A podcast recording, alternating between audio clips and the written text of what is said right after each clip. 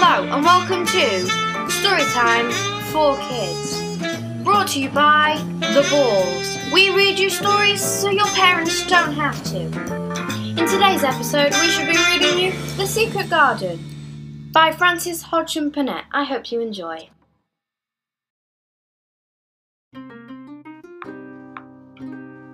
Chapter 1 There's no one left. When Mary Lennox was sent to Misselthwaite Manor to live with her uncle, everybody said she was the most disagreeable looking child ever seen. It was true, too. She had a little thin face and a little thin body, thin light hair and a sour expression. Her hair was yellow and her face was yellow because she had been born in India and had always been ill, one way or another. Father had held a position under the English government and had always been busy and ill himself. Her mother had been a great beauty who cared only to go to parties and amuse herself with happy people. She had not wanted a little girl at all, and when Mary was born, she handed her over to the care of her ayah, who was made to understand that if she wished to please the Mem Sahib, she must keep the child out of sight as much as possible. So when she was a sickly, fretful, ugly little baby, she was kept out of the way. And when she became a sickly, fretful, toddling thing, she was kept out of the way also. She never remembered seeing familiarly anything but the dark faces of her ayah and the other native servants, as they always obeyed her and gave her her own way in everything, because the Mem Sahib would be angry if she was disturbed by her crying. By the by the time she was six years old, she was as tyrannical and selfish a little pig as has ever lived. The young English governess who came to teach her to read and write disliked her so much that she gave up her place in three months. And when the other governesses came to try to fill it, they were all they always went away in a shorter time than the first one. So if Mary had not chosen really to want to know how to read books, she would never have learned her letters at all. One frightfully hot morning, when she was about nine years old, she awakened by the feeling very cross, and she became crosser and crosser still when she saw that the servant who stood by her bed was not her ayah. Why did you come? she said to the strange woman. I will not let you stay. Send me my ayah to me. The woman looked frightened, but she only stammered that the ayah could not come, and when she and when Mary threw herself into a passion and beat and kicked her, she looked only more frightened and repeated that it was not possible for the ayah to come to Miss Sahib. There was something mysterious in the air that morning. Nothing was done in its regular order, and several of the native servants seemed to be missing. While those whom Mary saw slunk or hurried about with ashy and scared faces, but no one would tell her anything, and her ayah did not come. She was actually left alone as the morning went on, and at last wandered out into the garden and began to play by herself under a tree near the veranda. She pretended that she was making a flower bed, and she stuck a big scarlet hibiscus blossom into little heaps of earth, all the time growing more and more angry, muttering to herself the things she would say and the names she would call Sa- uh, Saidie when she returned. Pig, pig, daughter of pigs, she said, because to call a native a pig is the worst insult of all. She was grinding her teeth and saying this over and over again. When she heard her mother come out on the veranda with someone, she was with a fair young man, and they stood talking together in low, strange voices. Mary knew that the fair man who looked like a boy she had heard that he was a very young officer who had just come from England. The child stared at him, but she stared most at her mother. She always did this when she had the chance to see her, because the Mem Sahib, Mary used to call her that oftener than anything else, was such a tall, slim, pretty pretty person and wore such lovely clothes. Her hair was like curly silk, and she had a delicate little nose which seemed to be disdaining things, and she had large laughing eyes. All her clothes were thin and floating, and Mary said they were full of lace. They looked fuller of lace than ever this morning, but her eyes were not laughing at all. Then they were large and scared and lifted imploringly to the fair boy officer's face. Is it so very bad, oh, is it? Awfully, the young man answered in a trembling voice. Awfully, Mrs. Lennox, you ought to have gone to the hills two weeks ago. Mem Sahib wrung her hands. Oh, I know I ought, she cried. I only stayed to go to that silly dinner party. What a fool I was! At that very moment, moment, such a loud sound of wailing broke out from the servants' quarter. Then she clutched to the young man's arm, and Mary stood shivering from head to foot. The wailing grew wilder and wilder. What is that? What is it? Mrs. Lennox gasped. gasped. Someone has died, answered the boy of officer. You did not say it had broken among your servants. I did not know, the Mem Sahib cried. Come with me, come with me! And she turned and ran into the house. After that, appalling things happened, and the mysteriousness of the morning was explained to Mary. The cholera had broken out in its most fatal form, and people were dying like flies. The ayah had been taken ill in the night. It was because she had just died, and the servants had wailed in the hut. Before the next day, three other servants were dead, and the others had run away in terror. There was panic on every side, and dying people in all the bungalows. During the confusion and bewilderment of the second day, Mary hid herself in the nursery and was forgotten by everyone. Nobody thought of her, nobody wanted her, and strange things happened, off of which she knew nothing. Mary alternatively cried and slept through the hours. She only knew that people were ill, and then she heard mysterious and frightening sounds.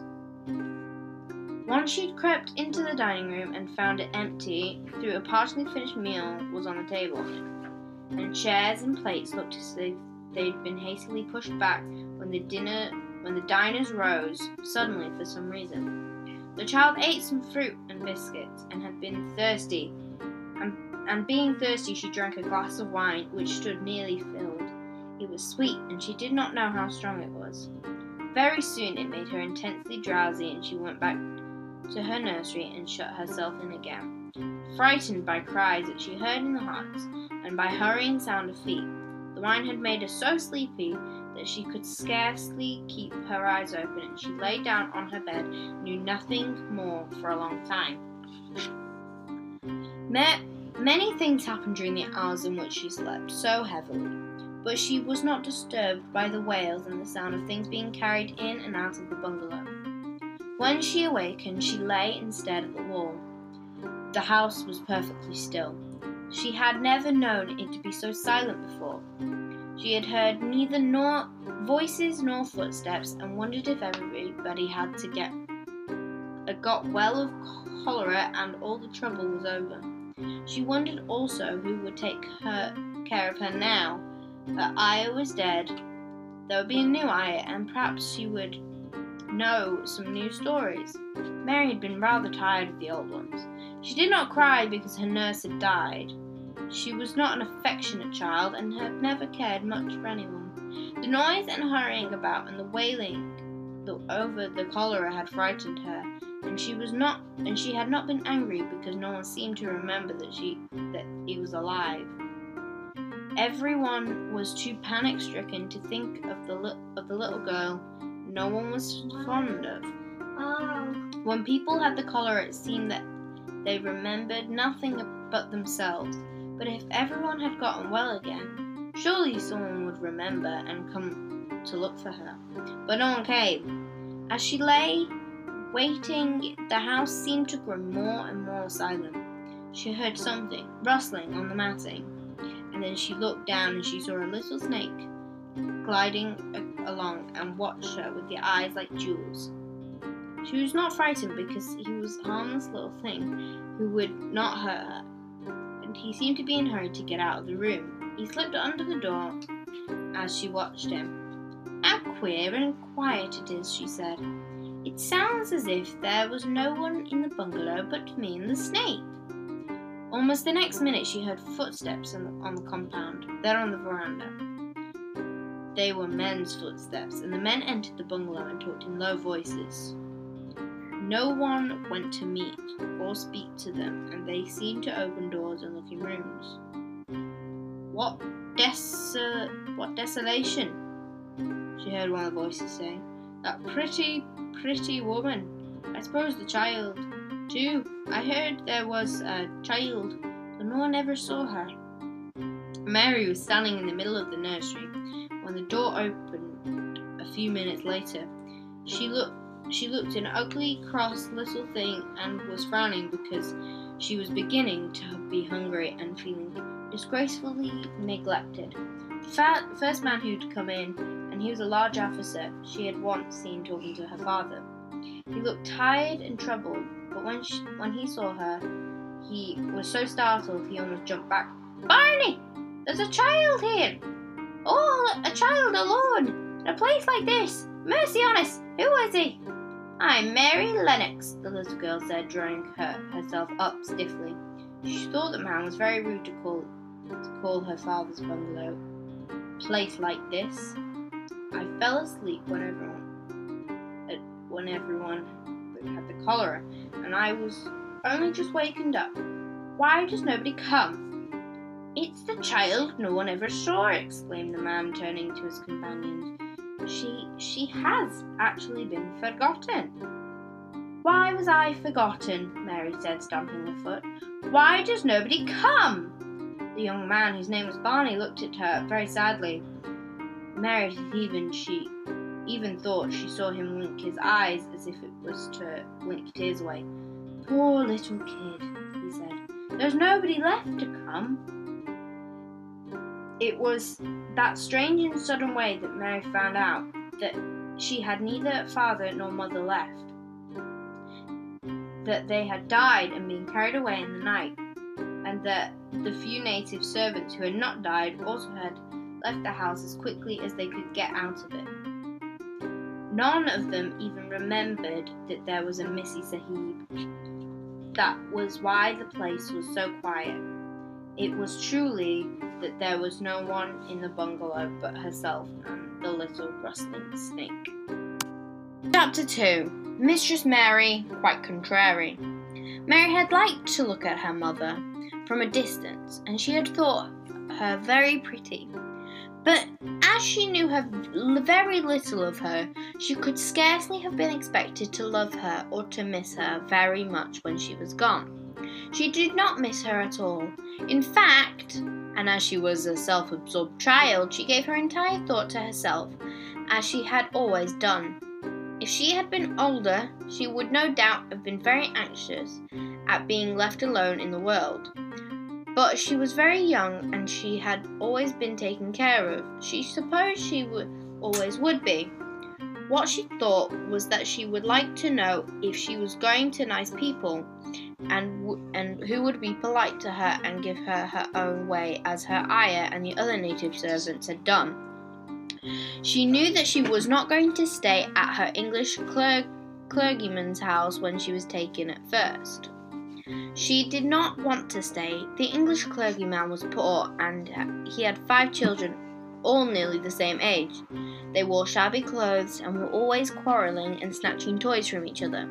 Mary hated their untidy bungalow and was so disagreeable to them that after the first day or two nobody would play with her. By the second day, they had given her a nickname that made her furious. It was Basil who thought of it first. Basil was a little boy with an impudent blue eyes and, and a turned up nose. Mary hated him. She was playing by herself under a tree when she had been playing the day the cholera broke out. She was making she was making heaps of earth and paths for a garden, and Basil came out and stood near to watch. Presently, he got rather interested and suddenly made a suggestion. Why don't you put a heap of stones there and pretend it's a rockery? he said. There in the middle. And he leaned over to point. Go away, cried Marion. I don't want boys. Go away. For a moment, Basil looked angry, and then he began to tease.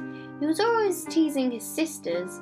He danced around and round her and made faces and sang and laughed. Mistress Mary, quite contrary, how does your garden grow? With silver bells and cockle shells and marigolds all in a row. He sang it until the other children heard and laughed too, and the crosser Mary got, the more they sang. Mistress Mary quite contrary. And after that, as long as she stayed with them, they called her Mistress Mary quite contrary when they spoke to her, to each other and often when they spoke to her.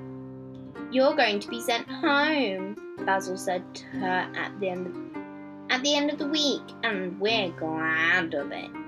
I'm glad too, answered Mary. Where is home? She doesn't know where home is, said Basil, with seven year old scorn. It's England, of course. Our grandmamma lives there, and our sister Mabel was sent there last year.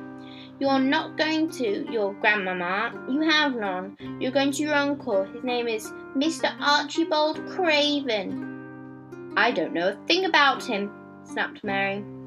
I know you don't, Basil answered. You don't know anything. Girls never do. I heard father and mother talking about him. He lives in a great, big, desolate old house in the country, and no one goes near him. He's so cross, cross he won't let he won't let them, and they wouldn't come in if he, he would let them. He's a hunchback and he's horrid. I don't believe you, said Mary, and she turned her back and stuck her fingers in her ears. She would not listen any more. But she thought it over a great deal afterwards, and when Mrs. Crawford told her that that that night that she was going to sail away to England in a few days and was going to be her uncle, Mr. Archibald Craven, who lived in Misselthwaite Manor. She looked so stony and stubborn, uninterested, that they did not know what to think of her. They tried to be kind to her, but she only turned her face away when Mrs. Crawford attempted to kiss her and held herself stiffly when Mr. Crawford uh, patted her shoulder. She's such a plain child, Mrs. Crawford said fittingly afterwards, and her mother was such a pretty creature. She had a very un very pretty manner too, and Mary was the most unattractive ways I've ever I, uh, I ever saw in a child. The children call her Mistress Mary quite contrary, and I thought it's naughty of them. One can't help understand it. Perhaps if her mother had carried her pretty face, her pretty manners oftener in the nurseries, Mary might have learned some pretty ways too. It's very sad now that the poor beautiful thing is gone to remember that many that never even know that she had a child at all. I believe she scarcely even looked at her, sighed Mrs. Crawford. And when her ayah was dead, there was no there was no one to give a thought to the little thing. Think of the servants running away and leaving her all alone in the deserted bungalow. Colonel McGrew said he nearly jumped out of his skin when he opened the door and found her standing by herself in the middle of the room. Mary made Mary made the long voyage to England under the care of an of, of an officer's wife, who was taking her children to leave them to, to leave them in a boarding school. She was very much absorbed in her own little boy and girl, and was rather glad to hand the child over to the woman Mr. Archibald Craven had sent to meet her in London.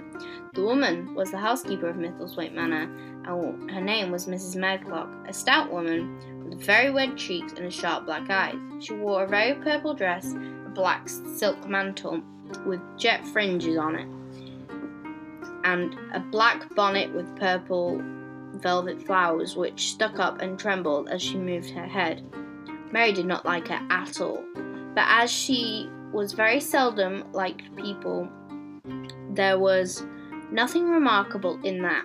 Besides which was the very incident Mrs. Medlock did not did not think much of her.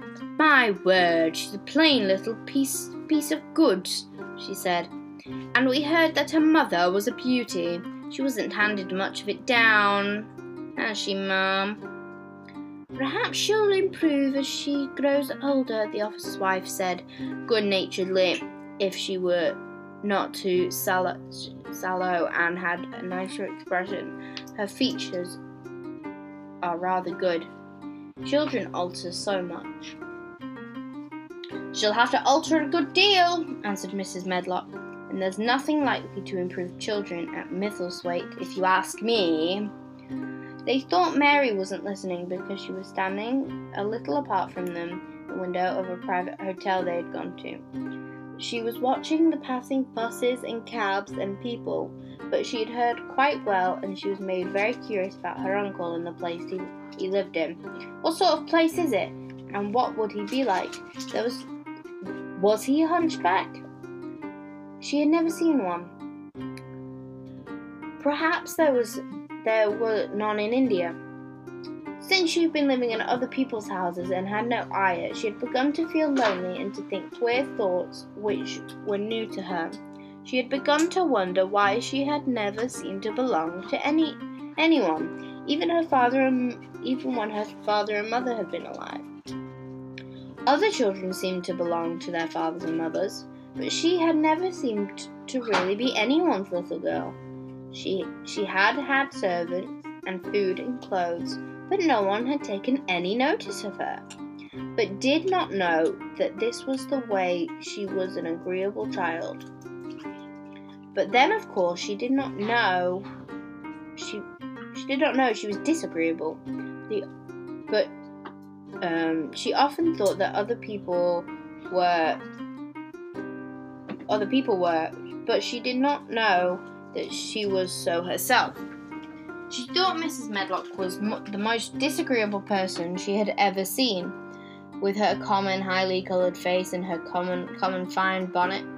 The next day they set out on their journey to Yorkshire. She walked through the station to the railway carriage with her head up and trying to keep as far away from her as she could because she did not want to seem to belong to her. It would have made her very angry to think people imagined she was a little girl. But Mrs. Medlock was not in her least disturbed by her and her thoughts. She was she was the kind of woman who said, Stand no nonsense from young ones. At, at least that is what she would have said if she had been asked. She had not wanted to go to London just when her sister Maria's daughter was going to be married but she said she had a comfortable, well paid place as a housekeeper at Misselthwaite Manor, and the only way in the house she would keep it to do was what Mr. Archibald Craven told her. She had never dared to ask a question. Captain Lennox and his wife died of cholera, Mr. Craven had said in a short, cold way. Captain Lennox was my wife's brother, and I'm their daughter's guardian. The child is to be brought here. You must go to London and bring her yourself. So she packed a small trunk and made the journey. Mary sat in the corner of the railway carriage and looked plain and fretful. She had nothing to read or to look at, and she had folded her thin little black gloved hands on her lap. Her dress was made made her look yellower than ever. Her limp, light hair stra- stra- straggled from under the black crepe hat. A, m- a more marred looking young one I ever saw in my life, Mrs. Medlock thought. Marred is Yorkshire is a Yorkshire word that means spoiled and pettish. She had never seen a child who sat so still without doing anything. At last, she got tired of watching her and began to talk in a brisk, hard voice. I suppose I may as well tell you something about where you're going to go, she said. Do you know anything about your uncle? No. Never heard your father and mother talk about him? No, said Mary, frowning. She frowned because she remembered that her father and mother had never talked to her about anything in particular. Certainly, they had never told her things. Hmm, muttered, muttered Mrs. Medlock, staring at her queer, unresponsive little face. She did not say any more for a few moments, and then she began. Then she began again. I suppose you might as well be told something to prepare you. You're going to a queer place. Mary said nothing at all, and Mrs. Medlock looked rather di- discomfited by her apparent indifference. But after the talking breath, she went, Not but not but that it is a grand big place in a gloomy way, and Mr. Craven's proud of it in its in it in his way. And that's gloomy enough too. The house is 600 years old and it's on the edge of the moor. That's near a there's near a hundred rooms in it, though most of them shut up and locked. And there are pictures and fine old furniture and things that have been there for ages. And there's a big park round it and gardens and trees, with branches trailing to the ground. Some of to the ground, some of them. She paused and suddenly took a breath. But there's nothing else, she ended suddenly. Mary had begun to listen in spite of herself. It all sounded so unlike India and had and anything new rather attracted her. But she did not intend to look as if she was interested. That was one of her unhappy, disagreeable ways. So she sat still. Well, said Mrs. Medlock, what do you think? Nothing, she answered. I know nothing about such a place. And that made Mrs. Medlock laugh, a sort of short laugh. Ah, she said. But you're like an old you're like an old woman, don't you care? It doesn't it doesn't matter whether I care or not. You're right enough there. It it doesn't. What you are to be kept at Misselthwaite Manor, for I don't know, unless because it's the easiest way. He's not going to trouble himself about you, that's for sure and certain. He's never troubled himself about no one. She stopped herself as if she just remembered something in time. He's got a crooked back, she said. That set him wrong and was a sour young man and no good of all his money in a big place till he was married. Mary's eyes turned to water in spite of her intention not to seem to care. She had never thought of the hunchback being married, and she had a trifle surprised. Mrs. Medlock saw this, and she was, a, and, and as she was a talkative woman, she continued with more interest. This was one way of passing some time at any rate. She was a sweet, pretty thing, and he'd walked the world over to get her a blade of grass she wanted. Nobody thought she'd marry him, but she did, and people said people said she married him for his money. But she didn't. But she didn't. She didn't possibly. When when she died, Mary Mary Mary gave a little involuntary. Oh, did she die? She exclaimed, quite without meaning to. She had just remembered a French fairy tale that once she once read called Riquet à la Ho It had been about a poor hunchback and a beautiful princess, and it had made her suddenly sorry for Mr. Archibald Craven. Yes, she died, Mrs. Medlock answered. And it made him queerer than ever. He cares about no one. He won't see people. Most of the time, he goes away, and when he's not at Misselthwaite, he shuts himself up in the West Wing and won't let anyone but Pitcher see him. Pitcher's an old fellow, but he took care of him when he was a child, and he knows his ways sounded like something in a book, and she did not want to make Mary feel cheerful. A house with a hundred rooms, nearly all shut up and with the doors locked, a house on the edge of a moor. Whatsoever a moor was sounded dreary. A man with a crooked back who shut himself up.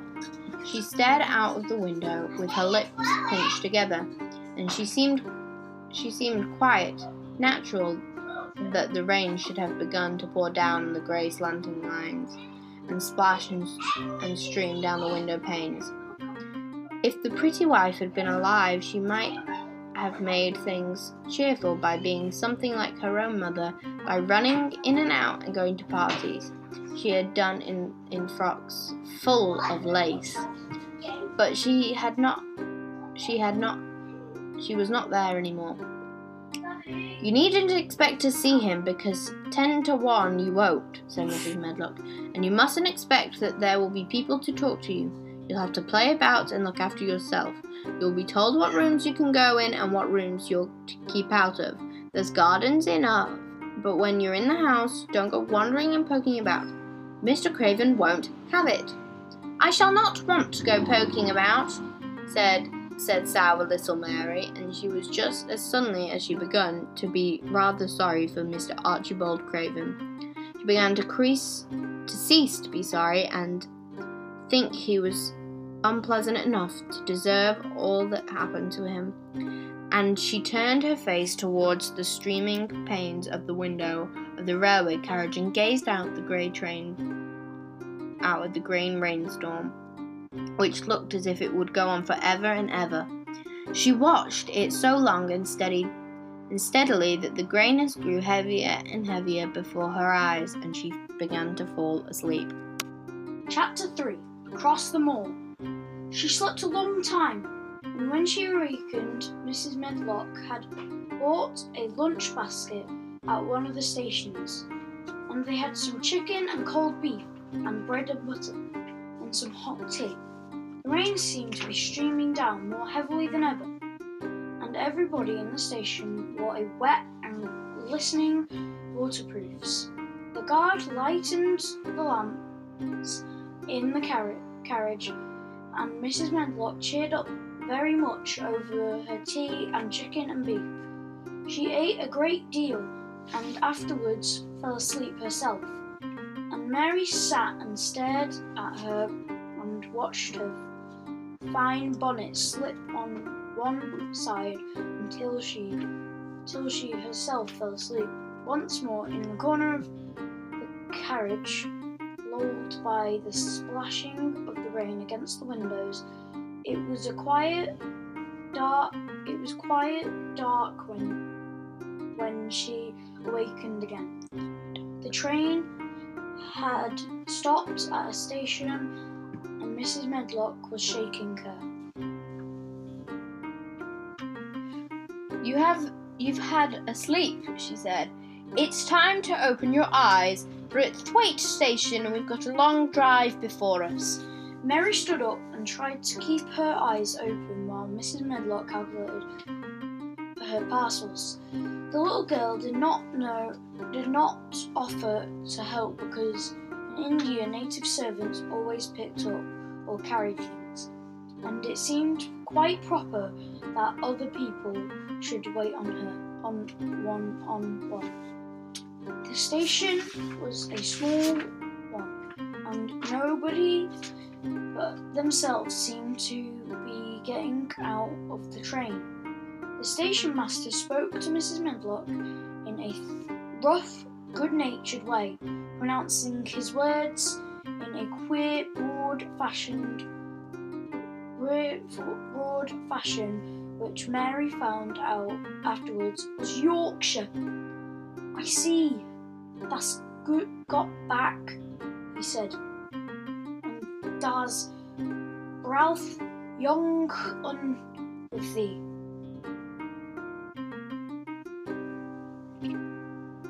Aye, that's her, answered Miss answered Mrs. Medlock, speaking with her Yorkshire accent herself, jerking her head over the shoulders towards towards Mary.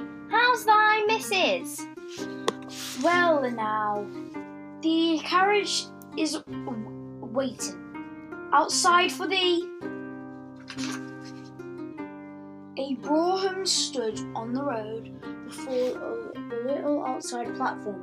Mary saw that it was a smart carriage and that it was and that it was dripping with rain as everything was.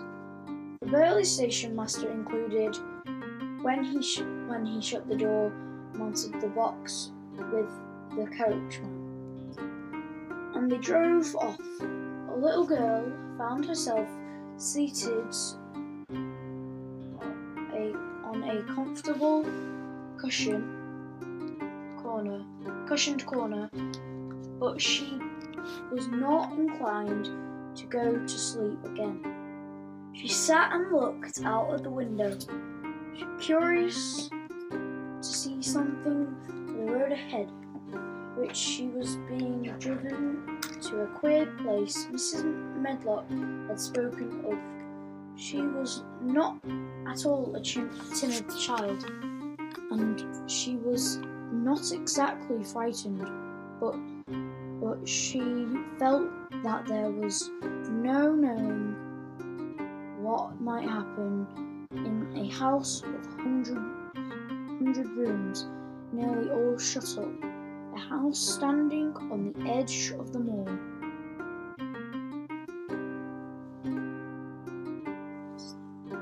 What is the moor? She said suddenly to Mrs. Medlock. Look out the window in, in about ten minutes and you'll see. The woman answered. We've got to drive five miles across Missel Moor before we can get to the manor. You won't see much because it's because it's a dark night, but you can see something. Mary asked no more questions, but waited in the darkness of her corner, keeping her eyes on the window. The, car- the carriage lamps cast rays of light in the distance ahead of them, and she caught glimpses of things they passed. After they had left the station, they had driven through the tiny through a tiny village, and she had seen whitewashed cottages and the lights of public house of public houses. Um, then they had passed a church and a vicarage and a little shop window, also in a cottage toys and sweets and odd things set out for sale. Then they were on the road, and she saw hedges of, tr- of the tr- and trees. After that, there seemed nothing different for a long time, or at least it seemed a long time to her. At least, at last, horses began to go more slowly, as if they were climbing up a hill, and presently they seemed to be no more hedges, no more trees. She could see nothing, in fact, but dense darkness on either side. Just lean, she leaned forwards and pressed her face against the window, just as the carriage gave a big jolt.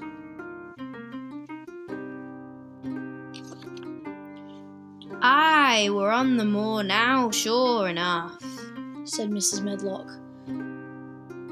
The carriage, cl- the carriage lamps shed a yellow light on the rough-looking road, which seemed to be cutting through bushes and low grow- growing things, which headed in the great expanse of darkness apparently spread out before and around them. A wind was ri- rising and making a singular, wild, low, rushing sound, It's it's not the sea, is it? said Mary, looking round at her, com- at, compa- at her companion. No, no, it's not. Answered Mrs. Medlock. Nor it isn't field nor mountains, it's just miles and miles of wild land, and nothing grows on it but heather, gorse, and broom, and nothing lives on it but wild ponies and sheep. I feel as it might be the sea if there were water on it. said Mary. It sounds like the sea just now. That's the wind blowing through the bushes. Mrs. Medlock said. It's a wild, dreary enough place, i to my mind. There's plenty that like that likes it, particularly when the heather's on bloom. On and on they drove through the darkness, and though and through though the rain stopped, the wind rushed by and whistled and made strange sounds. The road went up and down several times. Several times, the carriage passed over on a little bridge beneath which water rushed very fast with a great deal of noise. Mary felt as if they would drive the drive would never come to an end and that the wide wild bleak moor was wide expanse, black ocean through she passing on a strip of dry land. I don't like it. She said to herself, I don't like it. and she pitched her thin lips more tightly together. The horses were climbing the hills of the road when she first caught a glimpse um, glimpse of the light. Mrs. Medlock saw it as soon as she did and drew a long sigh of relief. Ah, I'm glad to see the bit of light twinkling.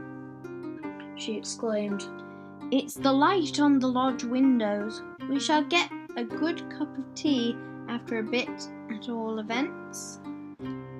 It was.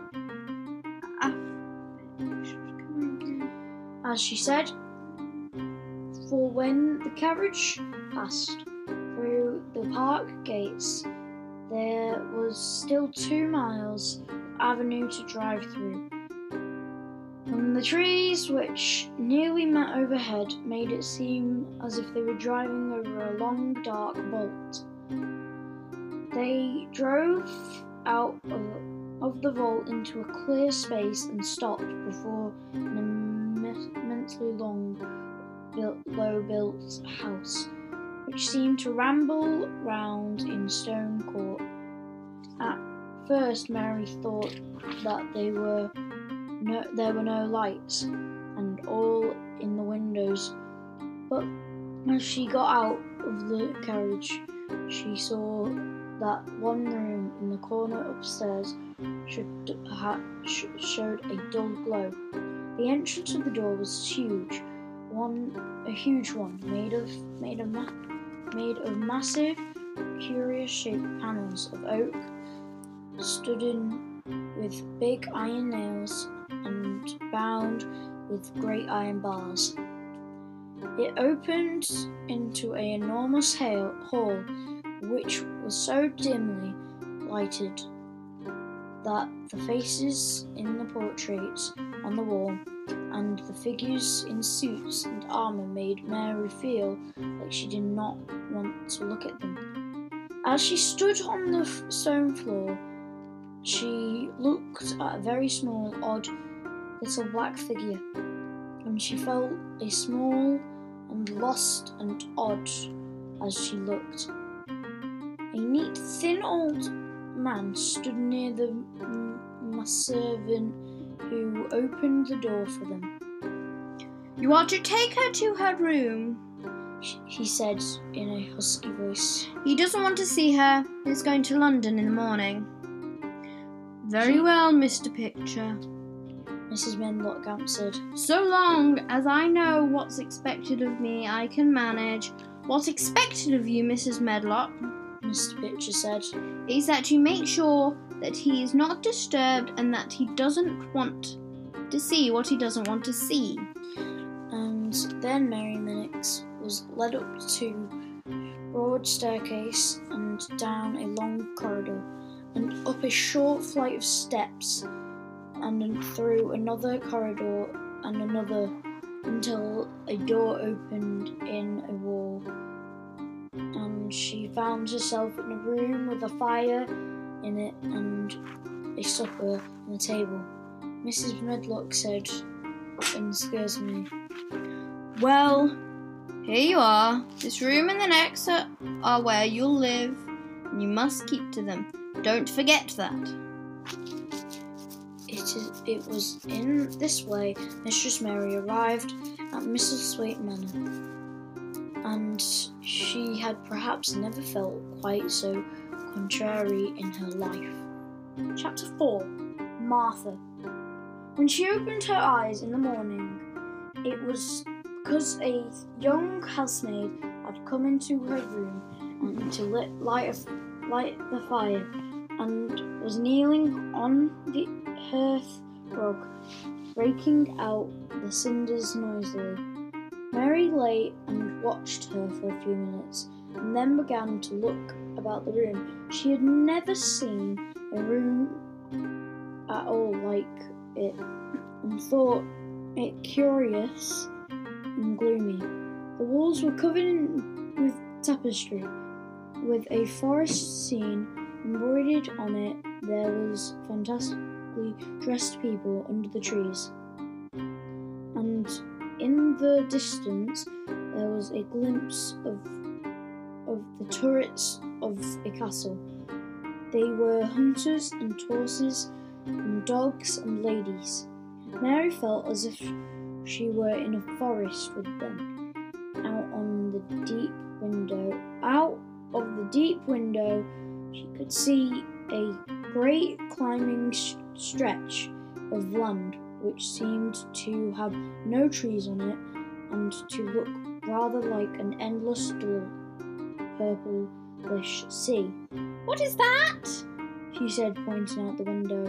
Martha, the young housemaid, who had just risen on her feet, looked and pointed also. That there, she said. Yes? That's the moor. With a good natured grin. Doesn't thou like it? No, answered Mary. I hate it. That's because thou'rt not used to it, Martha said, going back to her hearth. That thinks it's too big and bare now, but thou will think it. Do you? Inquired Mary. Ah, that I do, answered Martha cheerfully, polished away at the great at the crate. I was just love I just love it. It's none bare, it's covered with with growing things and as smells sweet. It's fair it's fair lovely in spring and summer when the gorse and broom and heathers in flower. It's summer when the no, it smells of honey and there's such a lot of fresh air. The sky looks high and the bees and skylarks make such a nice noise. I went on singing. Ugh, ah, I wouldn't live it away from the moors for anything. Mary listened to her with a grave, puzzled expression. The native servants she had been used to in India were not in the least like this. They were obscure and servile and did not presume to talk to their masters as if they were their equals. They had salaams and called them to protect and the Moors and names at the, at the sword. Indian servants were commanded to to do things not asked. It was not a custom to say please and thank you. Mary was always had always slapped her. I had Ayah in Ayah in the face when she got angry. She wondered a little what this girl would do if one slapped her in the face.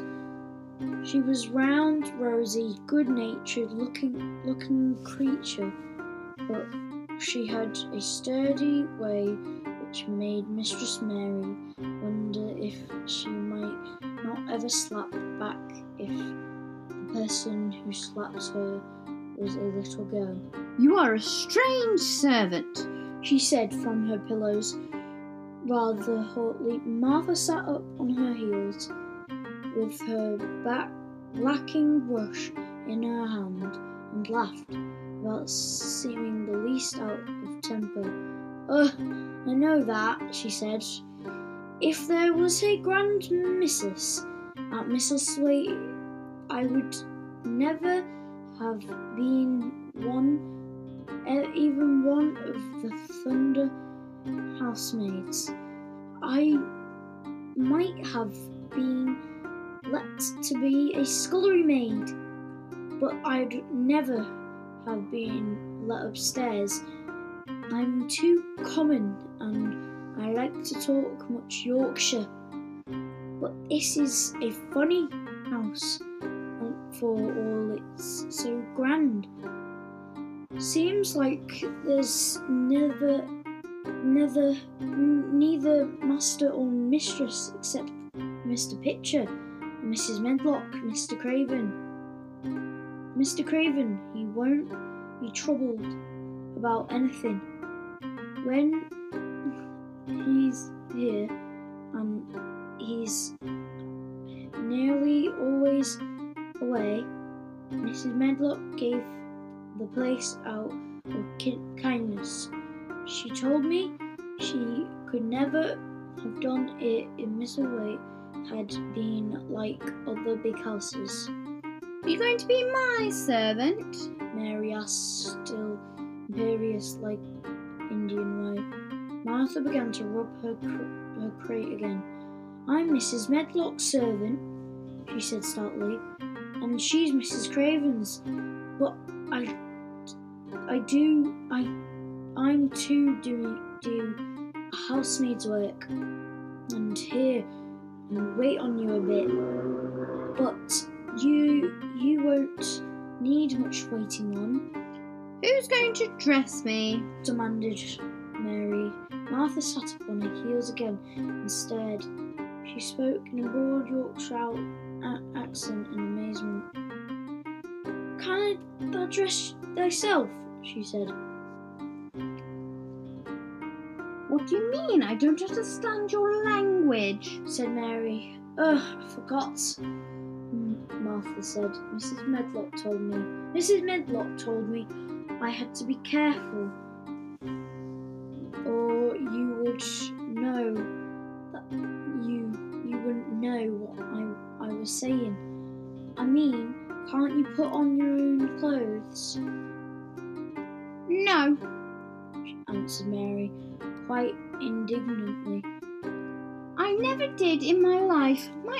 Dressed me, of course. Well, said Mary, evidently not in the least aware that she she was abundant. It's time that should that should learn. That cannot begin young begin. She was a cannot begin younger. It'll do thee good to wait on thy Dyson a bit. My mother always said, always said she couldn't see why grand people's children didn't turn out fair fools what the, with nurses and being washed and dressed and took out for walks like they were puppies. It's different in India, said Mistress Mary disdainfully. She could scarcely stand this. But Martha was not at all crushed.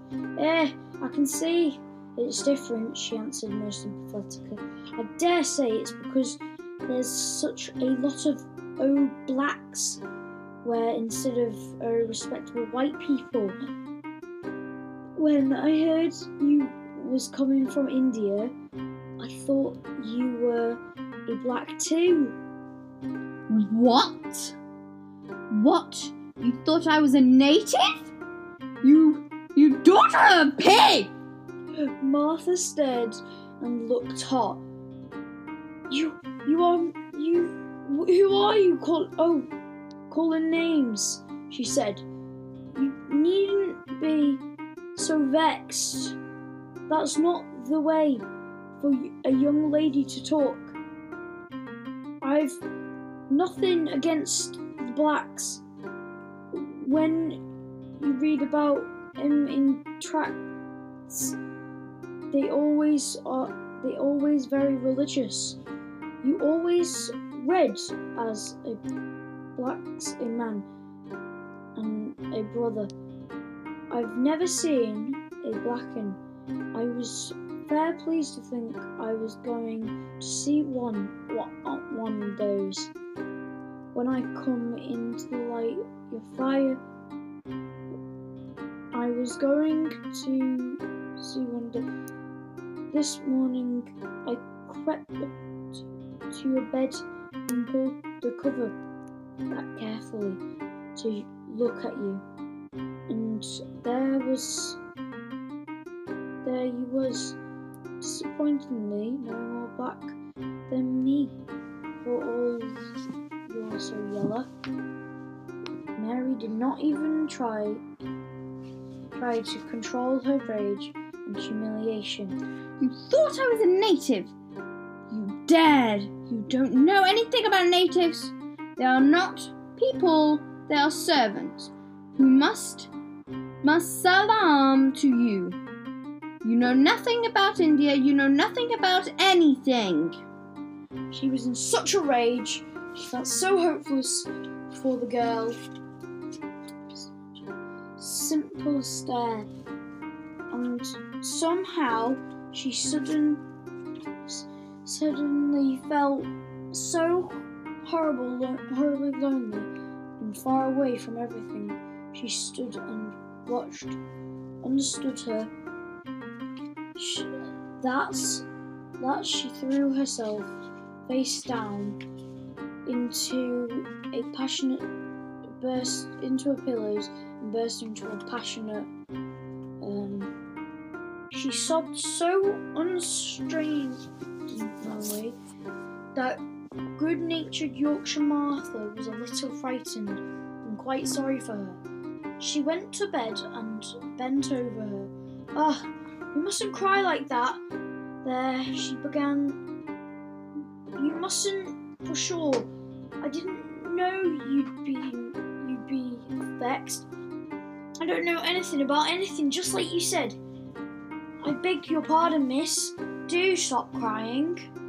There was something comforting, really friendly in her queer Yorkshire speak, and sturdy, and sturdy way, which had a good effect on Mary. She gradually ceased crying and became quiet. Martha looked relieved.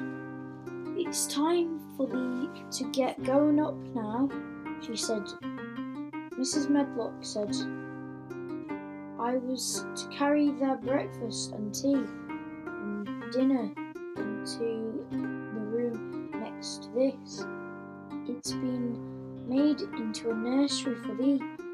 I'll help thee on with the, thy clothes if thou get out of bed. If the buttons are at the back, thou cannot button them up yourselves herself. When Mary at last decided to get up and and the clothes master took out the wardrobe were not the ones she had worn when she arrived the night before. She was Mrs. Medlock. Those aren't mine.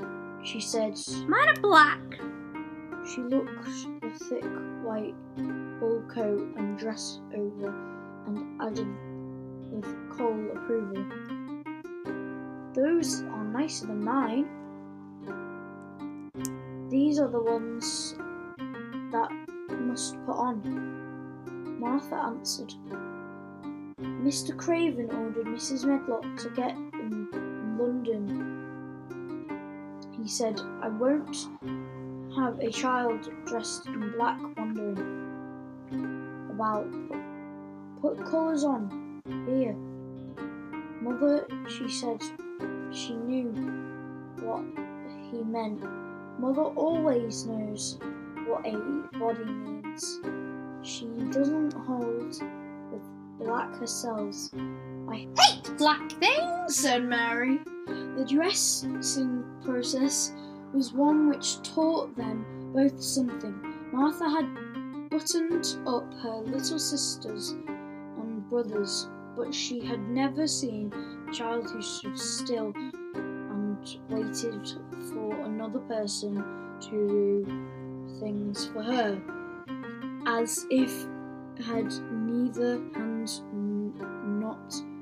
nor feet on her own. Why doesn't thou put on thy own shoes? she said when Mary quietly held out her foot. My ayah did it, answered Mary, staring. It was the custom. She said that very often. It was the custom. The native servants were always saying it. If one told them to do a thing their ancestors had not done for a thousand years, they gazed at one mildly and said, It is not custom, and one knew that was the end of the matter. It had not been the custom that Mistress Mary should do anything but stand and allow herself to be dressed like a doll. But before she was ready for breakfast, she began to suspect that her life at Misselthwaite Manor would end by teaching a number of quite of quite new things, such as putting on her own shoes and stockings and picking up things she let fall. If Martha had been a well trained fine young lady's maid, she would have been more subservient and respectful and would known that her what her business was brushing to brush hair, button boots and pick the things up and lay them away. She was, however, the only untrained Yorkshire rustic who had been brought up in a moorland cottage with a swarm of little brothers and sisters, who had never dreamed of doing anything but waiting on themselves, and on the younger ones who had either babies in their arms or just learning to totter about and tumble over things. Mary Lennox had, been a child who was ready to be amused. She would perhaps have been laughed at Martha's readiness to talk. But Martha only listened to her coldly and wondered at her freedom of manner. At first, she was not at all interested, but gradually, as the girl rattled on in a good tempered, homely way, Mary began to notice what she was saying. Ah, eh, you should, you should see 'em all, she said. There's twelve of us, and my father only gets sixteen shilling a week I can tell you my mother's put to it to get porridge for 'em all. They tumble about on the moor and play there all day. And mother says the air of the moor fattens 'em. She believe she says she believes they eat the grass same as the wild ponies do. Our Dick, our Dickon, he's twelve years old. He's got a wild pony he calls his own. Where did where did he get it? asked Mary. Found it on the moor with its mother when it was little. When it was a little one, he began to make friends with it and gives it bits of bread and pluck o' grass for it. And it got to like him so, so it follows him about and it lets him on its back. Dickon's a kind lad with animals like him. Mary never possessed an animal pet of her own, and always she thought she would like one so she began to feel slight interest in Dickon, and she had never been interested in anyone but herself. Dawning of a healthy sen- sentiment, she went into the room which we made into a nursery for her. She found that it was rather like one she slept in.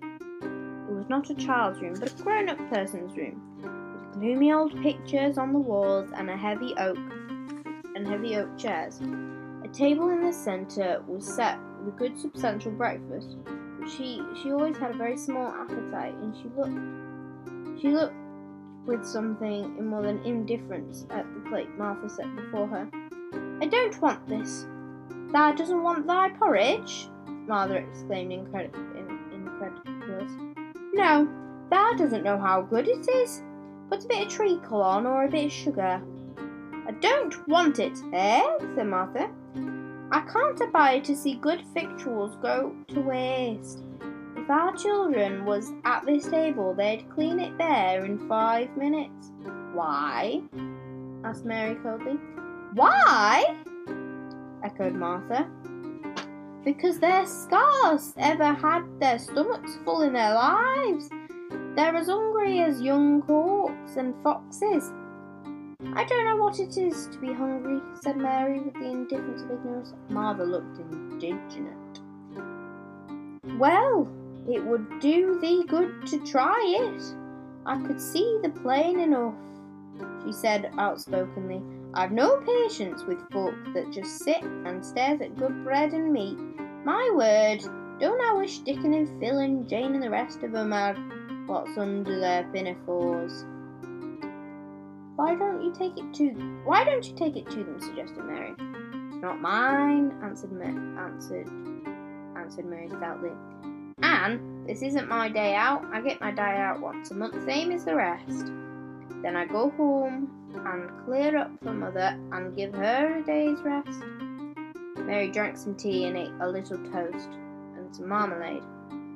You wrap up warm, up warm, warm and run out and play. You play you," said Martha. "It it'll do you good and give you some stomach to, for your meat." Mary went to the window. There were gardens and paths and big trees, but everyone looked, but everything looked dull and wintry. Out? Why should I go out on a day like this? Well, if I doesn't go out, they'll have to stay in, and what's that got to do? Mary glanced about. There was nothing to do. Mrs. Medlock had prepared the North nursery. She had not thought of amusement. Perhaps it would be better to go and see what the gardens are like. Who will go with me? she inquired. Martha stared. You'll go by yourself, she answered.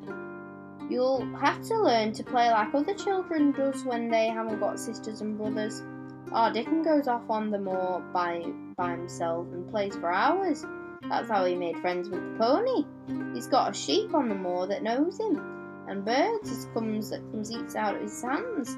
However, however little there is to eat, he always saves a bit of bread to cook his pets. It was it was really this mention of Dickon that made which made Mary decide to go out, but she was not aware of it. She would be bird. There would be birds outside, and there would not be ponies or sheep. They would be different from the birds in India, and it might amuse her to look at them. Martha found a coat and hat for her and a pair of stout little boots, and showed her her way way downstairs. If thou goes round the way thou come to the gardens, she said, pointing to the gate of the wall shrubbery, there's lots of flowers in the summertime, but there's nothing blooming now. She seemed to hesitate a second before she added, One of the gardens is locked down, no one's been in it for ten years. Why? asked Mary in spite of herself, which was another here was another locked door and added a hundred in strange ways. Mr. Craven have had it had it shut when his wife died so sudden. He wouldn't let no one go inside. It was her garden. He locked the door and dug a hole and buried the key. There's Mrs. Medlock's bell ringing. I must run. After she was gone, Mary turned down to down the walk which led to the door in, in the shrubbery. She could not help but think the garden which which no one had been in for ten years. She wondered what it would look like and whether it would have any flowers still living in it. When she passed through the shrubbery gate, she found herself in great gardens, with wide lawns and winding walks with clipped borders. There were trees and large flower beds and evergreens clipped into strange shapes and the large pool of an old grey fountain in its midst.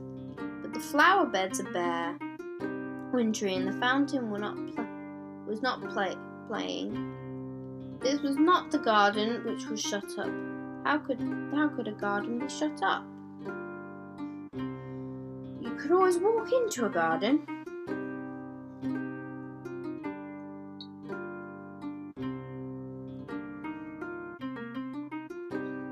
She was thinking about this when she saw that an end of the path she was following there seemed to be a long wall with ivy growing up, growing over it. It was not familiar enough with England to know what was coming up in the kitchen in the kitchen gardens where the vegetables and the fruit were growing.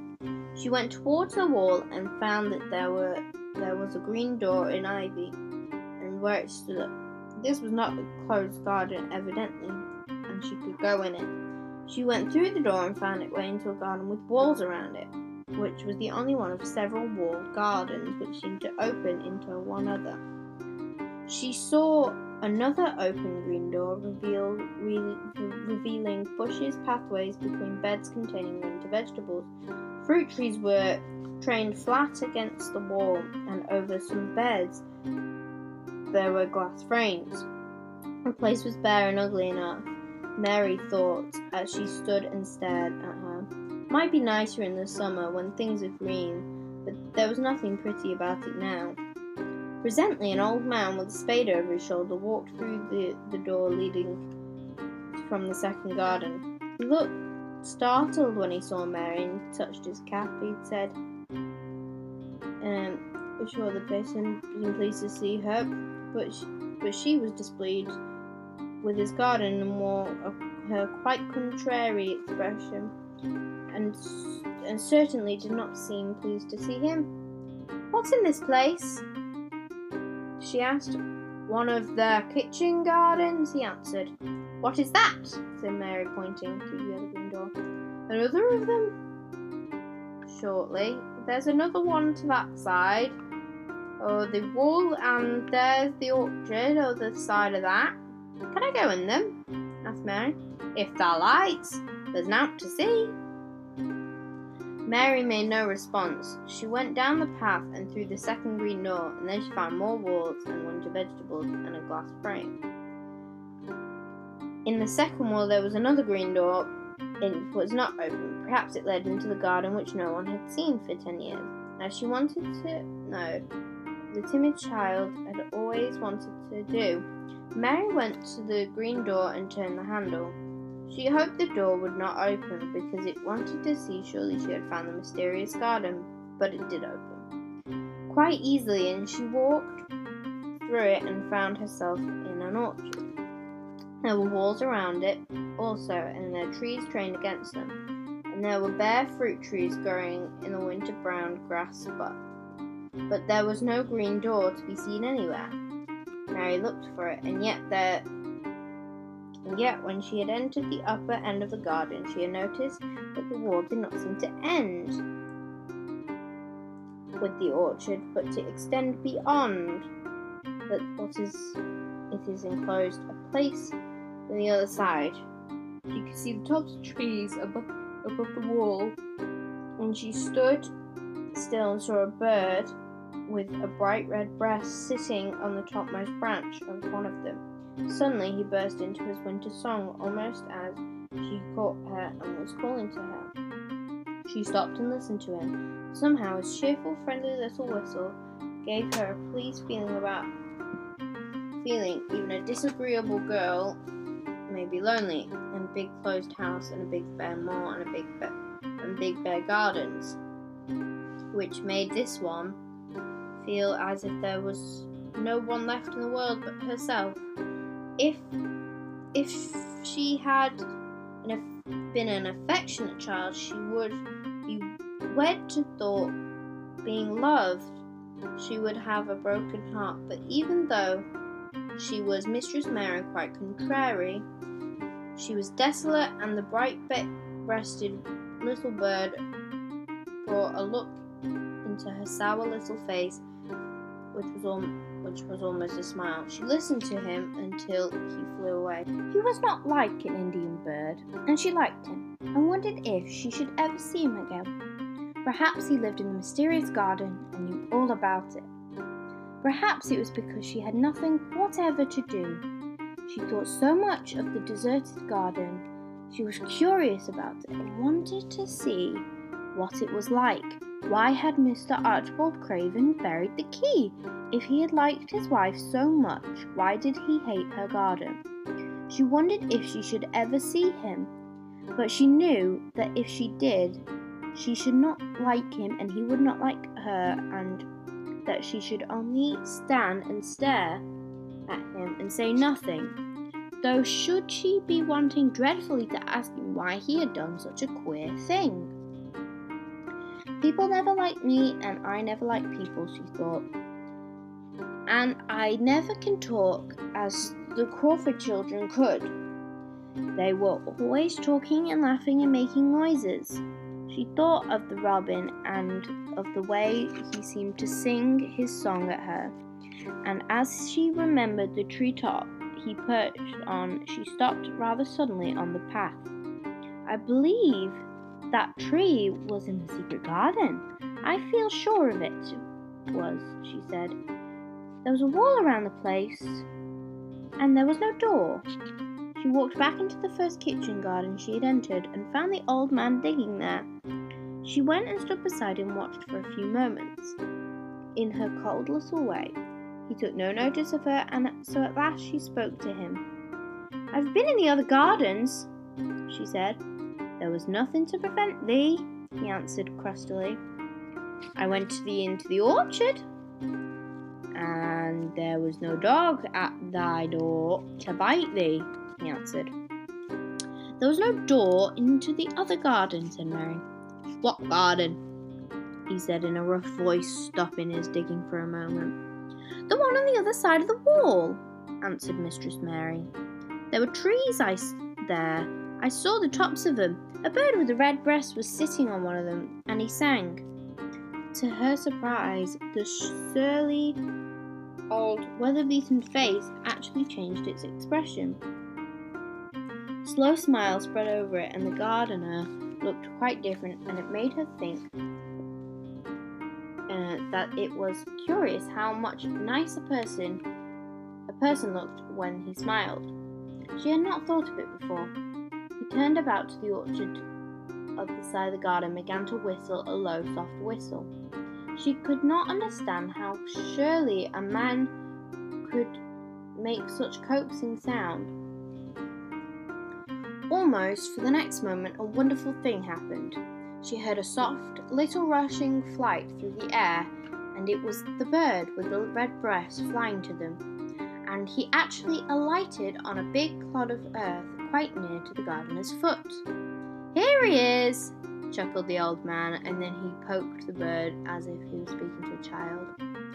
Where has thou been, thou cheeky little beggar? he said. I've not seen thee before today. Has thou been thou cat caught in this early in the season, or that too foreyard? The bird put his tiny head to one side and looked up at him with, a, with his soft bright eye, which of, was like a black dewdrop. He seemed quite familiar, but not at the least afraid. He hoped about it and pecked at the earth briskly through this, looking for seeds and insects. It gave Mary a queer feeling in her heart because he was so pretty and cheerful, seemed and seemed to so like a person. He had a tiny plump body and a delicate beak and slender delicate legs. Will he always come when you call him? she whispered. Aye, that he will. I've known him ever since he was a fledgling. He'll come out of the nest in the other garden, and when first he flew over the wall, he was too weak to fly back for a few days, and we got friendly. When he went over the wall again, the rest of the brood was gone, and he was lonely, and he came come back to me. What kind of bird is he? Mary asked. Doesn't the know? He's a robin redbreast, and they're the friendliest, curious birds alive. They're almost as friendly as dogs if you know how to get on with them. Watch him becking about there, looking round at us now again. He knows we're talking about him. It was the queerest thing in the world to see the old fellow. He looked he looked at the plump little scarlet waistcoated bird as if he were both proud and fond of him. He's a conceited one, he chuckled. He likes to hear folk talk about him. And curious, bless me, there never was like him for curiosity and meddling. He always coming to see what I'm planting. He always knows the thing the master the master Craven, never troubles Issel to find out. He's the head gardener, he is. The robin hopped about and busily pecked the soil, and now and then stopped and looked at them a little. Mary thought his black dewdrop eyes gazed at her with great curiosity. Really seemed as if he was finding out all about her. The queer feeling the queer feeling in her heart increased. Where did the rest of the brood fly to? she asked. There's no knowing. The old ones turn 'em out of their nest and make 'em fly, and they scatter before you know. This one was knowing it on, and he knew he was lonely. Mistress Mary went a step nearer to the robin and looked at him very hard. I'm lonely, she said. She had not known before that this was the one of the things which made her feel sour and cross. She seemed to find out when the robin looked at her, and she looked at the robin. The old gardener pushed his cap back on his bald head and stared a minute. Aren't I the little re- re- wench from India? he asked. Mary nodded. Then no wonder thou'rt lonely. Thou'lt be lonelier before thou hast done. He began. He began to dig. He began to dig again, driving his spade deep into the rich black garden soil, while the robin hopped about, busily employed. What is your name? Mary inquired. He stood up and answered her. Ben Weatherstaff, he said. He added with a surely chuckle, I'm lonely myself, except when he's with me. He jerked his thumb towards the robin. He's the only friend I've got. I've got no friends at all, said Mary. I never have. My ayah didn't like me, and I never like I never played with anyone. It is an a Yorkshire habit to say what you are with blunt frankness, and old Ben Weatherstaff was a was a Yorkshire moorman. That and me a good bit lot alike. Was wove out of the same clothes. We neither of us were good looking, and we're both of us as sour as we look, and we both got some nasty tempers, both of us. I warrant. This was plain speaking, and Mary Lennox had never heard the truth about herself in her life. Native servants always salaamed and submitted to you, whatever you did. She had never thought too much thought much of her looks, and she wondered if if she was unattractive as Ben Weatherstaff. She also wondered if she if she looked as sour as he had looked before the robin came. She actually began to wonder if she was nasty tempered. She felt uncomfortable. Suddenly, a clear, rippling little sound broke out near her, and she turned around. She was standing a few feet from a young apple tree, and the robin had flown on one of the branches and burst out in a scrape of song. Ben Weatherstaff laughed outright. What did he do that for? asked Mary. He's made up his minds to make up make friends with thee, replied Ben. Dang me if he doesn't look to fancy to thee. To me, said Mary as she moved towards the little tree softly and looked up. Would you make friends with me? she said to the robin, just as she was speaking to a person. Would you? And she did not say it either in her hard little voice or in her imperious Indian voice, but in a tone so soft and eager and coaxing that Ben Weatherstaff was surprised as she had been when she heard a whistle. Why, he cried out, that said that as nice as a human and that was a real child instead of a sharp old woman. That said it almost like Dickon talks to the wild things on the moor. Do you know Dickon? Mary asked, turning around rather in a hurry. Everybody knows him. Dickon, Dickon's wandering about everywhere. The very blackberries all on the bells knows him. I warrant the foxes show him where their cubs lies, and the skylarks don't hide their nests from him. Mary would like to ask him more questions. She was almost curious about Dickon as, as she was about the deserted garden. But just at that moment, robin, who had ended his song, gave a little shake of his wings and spread them and flew away. He had made his visit and and had other things to do. He's flown over the wall, Mary cried out, watching him. He's flown he's flown into the orchard. He has flown across the other wall in the garden where there's no door. He lives there, said old Ben. He came out of their egg, and if he's caught in he's making up to some young madam of the robin that lives among the old rose trees there. Rose trees? said Mary. Are there rose trees? Ben Weatherstaff looked up at his spade again and began to dig. There was ten year ago, he mumbled. I'd like to see them, said Mary. Where's the green door? There must be a door somewhere. Ben drove his spade deep and looked deep, spade deep and looked uncompanionable. And he said as he looked smaller, "There was ten year ago." But there isn't now, he said. No door? cried Mary. There must be. None as any can find, and none of your business. Don't go meddlesome wrench around, poke your nose where it's not caused to go. Here, I must go on with my work. Get gone and play out. I've no more. I've no more time. He actually stopped digging, threw his spade over his shoulder, and walked off without even glancing at her or saying goodbye.